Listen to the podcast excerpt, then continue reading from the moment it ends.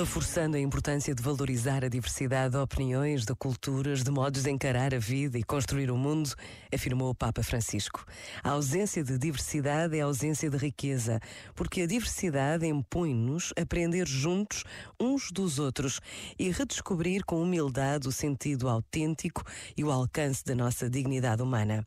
Não esqueçamos que as diferenças estimulam a criatividade, criam tensão e na resolução de uma tensão consiste o progresso da humanidade, quando as tensões se resolvem num plano superior que não aniquila os polos em tensão, mas faz-os amadurecer.